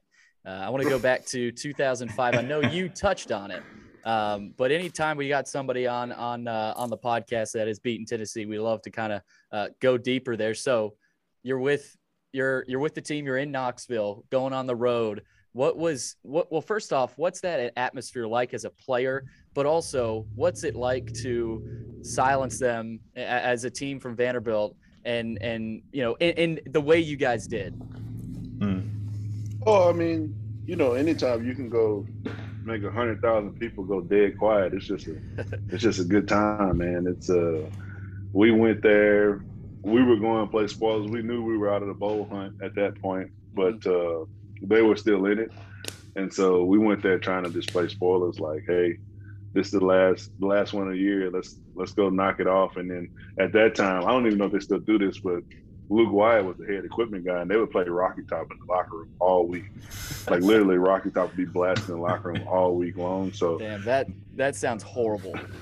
Yeah, so it's like we we really wanted to make sure they didn't play that song at all um, in Knoxville that day, and we just went out there and executed, man, and and uh, lined up with them, and and you know, Earl caught, you know, he caught a little slant to win the game, and. Mm. It, it was just really cool. It's it something being part of history like that for Vandy. It was just really cool, and and it's so funny because I watched. I actually watched part of the oh seven game last night, and we should have beat them in oh seven my senior year too. We uh, oh yeah, Hanfield missed the field goal with like thirty seconds left, but we were up twenty-four like ten in the, late in the third quarter, and we got a roughing the punter on Broderick mm. Stewart, and then they gave him some momentum, and we should have won that year too. But I, I was. I literally just told George Smith this was, I think the difference when Franklin came was, was Franklin won, he would win the games like that. When they right. when Franklin got there, Vandy started mm-hmm. winning those tight S E C games because we we gave one to Georgia. I think we were up ten points on Georgia that year at home. I mean, we had just beat them the year before between the hedges. We were up ten on Georgia. We beat South Carolina in South Carolina. They were ranked sixth, and we should have beat Tennessee. We played Alabama pretty well that year. The only team that really drummed us that year was Auburn and Florida. Florida, Florida, Percy Harvin was like a cheat code that year. He was running all over the field like something I've never seen before. But but we, I mean, Tennessee, it was like, it was. It felt more mental than physical, really. They were, it wasn't the Tennessee of old when Peyton Manning and all those guys were there. They were, at that time, we looked at, we just watched the tape and it was like, these guys aren't special. We, we can beat them. We just got to go out there and execute. Yeah, and I, I always like to point out to people that, that tend to forget those teams you were a part of, and, and back in that era with Jay Cutler or Earl Bennett, there would have been a lot more bowl game trips uh, with the additional game that they play now and six and six making you bowl eligible. So um, a lot of yeah. that team, I believe, in two thousand five was five and six, and there's not a doubt they would have had an out-of-conference game they likely would have won and been to a bowl game. So whenever people talk about that era, I always like to to point that out. But um, – I do want to ask about the coach that brought you in and coached through the era that kind of brought Vanderbilt football and broke through a lot of a lot of walls that we have we've discussed as far as getting guys to the N F L, beating Tennessee, going to a bowl game in two thousand eight. Um, head coach Bobby Johnson. Um, can you go through a little bit about your experience with him on Vanderbilt's campus and, and how he got you there and, and how he mentored you through that four or five four or five years you were there? Oh man, Bobby's awesome. Um, Just another guy, character guy, ton of integrity, and and uh, was steady. You know, Bobby was just super steady guy. He, he came down. Well, Warren Beeland recruited me, um, and I still keep up with him too. But Bobby, Bobby just was just a solid guy. You know, it's funny at that time, Vandy. Vandy was actually on E S P N for Not Cussing at that time. Oh, like that's the, the best video I've ever seen. Yeah, like no, no. It's almost like a parody if you watch it. Now. It's, it's like, amazing. Is this real? So, you know, but that's who he was. It's like, it, that was legit for him. You know, I can't say all assistants were like that, but that's that's who Bobby was. So when you got here and you realized that, it was like really cool. And, and uh, you know, he gave me he gave me a chance, and he took a chance on me because I, I think they gave me two stars because I signed with Vandy. I think I got my stars after I signed, not before. There you go. And um, Bobby... You know, uh, they he had to make a decision about me uh, after my first year about whether or not they were going to keep me because of my grades and stuff. And and he took a chance on me again, and and uh, uh, I think it paid off for both of us. And uh, last time I saw him was they said he was on campus a couple of weeks ago. I wish I had known mm-hmm. I would have mm-hmm. come up, but uh, I saw him at George Smith's wedding, uh, you know, some years ago now, but. Oh man, I love Bobby. I love that whole staff. Uh, Robbie Caldwell is my position coach. He's at, mm-hmm. he's been at Clemson for a long time now, mm-hmm. and uh, I love him to death too, man. He's a he's a hell of a football coach. Yeah, not nothing but uh, but good is uh, is always said about Coach Johnson, and uh, you know, hopefully hopefully he is uh, he's able to come back a lot more like like you. I mean, with you living in Nashville, but Chris, I got one more for you. I wanted to ask you about the team this season. Now, I'm, I'm not sure how you know closely you look into the team, and obviously you visited them, so I'm sure you're able to uh, talk with several of them and and um, you know kind of kind of give them some of your advice. But as you look at this season, Clark Lee's first year, what are some realistic expectations in your mind for this team, especially uh, playing? I mean, you're in the S E C; it's it's going to get pretty tough. Yeah, I think a realistic expectation for them is is to go out there and fight and, and finish football games. Um, you know, you always want to win your non-cons, and then uh, it, it's always like win the games you're supposed to win, and then grab another a couple more that you're not. You know, so they got some tough non-cons. You got Stanford and Colorado State. You know, so those games won't be easy necessarily, but I think if they go out there and execute and fight, they got a shot. You know, it's just a matter of changing the mentality. Coming from a team that was oh and nine last year, so coming in, you got to reshape their minds in a way. It's, it's probably less physical and more mental in a lot of ways. It's like, yeah. hey, we're going to go out here and we're going to have a chance to win every game because we're going to be out there and we're going to fight and we're going to get down to late in fourth quarter and, and take a run at it. So, uh, I mean, I think realistically, they just have to go out there and and fight and let the chips fall away. Man, I don't think you should You can focus. I mean, obviously, going winless, you don't want to go winless. Uh, I can't really put a number on how many wins you should expect, but I, I just think, I think as a fan, um, you just want to see see them fight. I just want to see, because last year wasn't like you didn't feel like that, you know. So I think this year you just want to see them go out there and just, no matter who it is, like you, they're gonna have to come take it from you, you know. Mm-hmm. Yeah, and I'll tell you this, Chris. Clark Lee's teams are going to be, it, they're going to be tough. They're going to be tough as nails. And and if you're coached by Clark Lee, that that's got to be, I mean, that's, that's something that, that he's teaching and coaching and trying to build into these guys' heads. So um, it, we're looking forward to it. I know you are too. Uh, we will, uh, we'll be tailgating. So if you're, uh, if you're in town, uh, hit, hit up, hit up the, the Dore Report tailgate, and uh, we will, we will, uh, we will catch, we will catch back up with you soon. But uh, thanks again for coming on, Chris. No problem. Well, that does it for episode one oh two of The Dore Report. Big thanks to our special guest on today's pod, Chris Williams, former Vanderbilt offensive lineman from two thousand five to two thousand seven. He played with Jay Cutler a lot. He played with him on West End, and then he went on to play with him in Chicago. Also was a teammate of Coach Lee, so it was awesome being able to talk with Chris Williams on the future of Vanderbilt football. For myself, Billy Derrick, my co-host Will Byram, and Chris Williams, you've been listening to episode one oh two of The Dore Report, powered by Allaco Fine Wood Floors.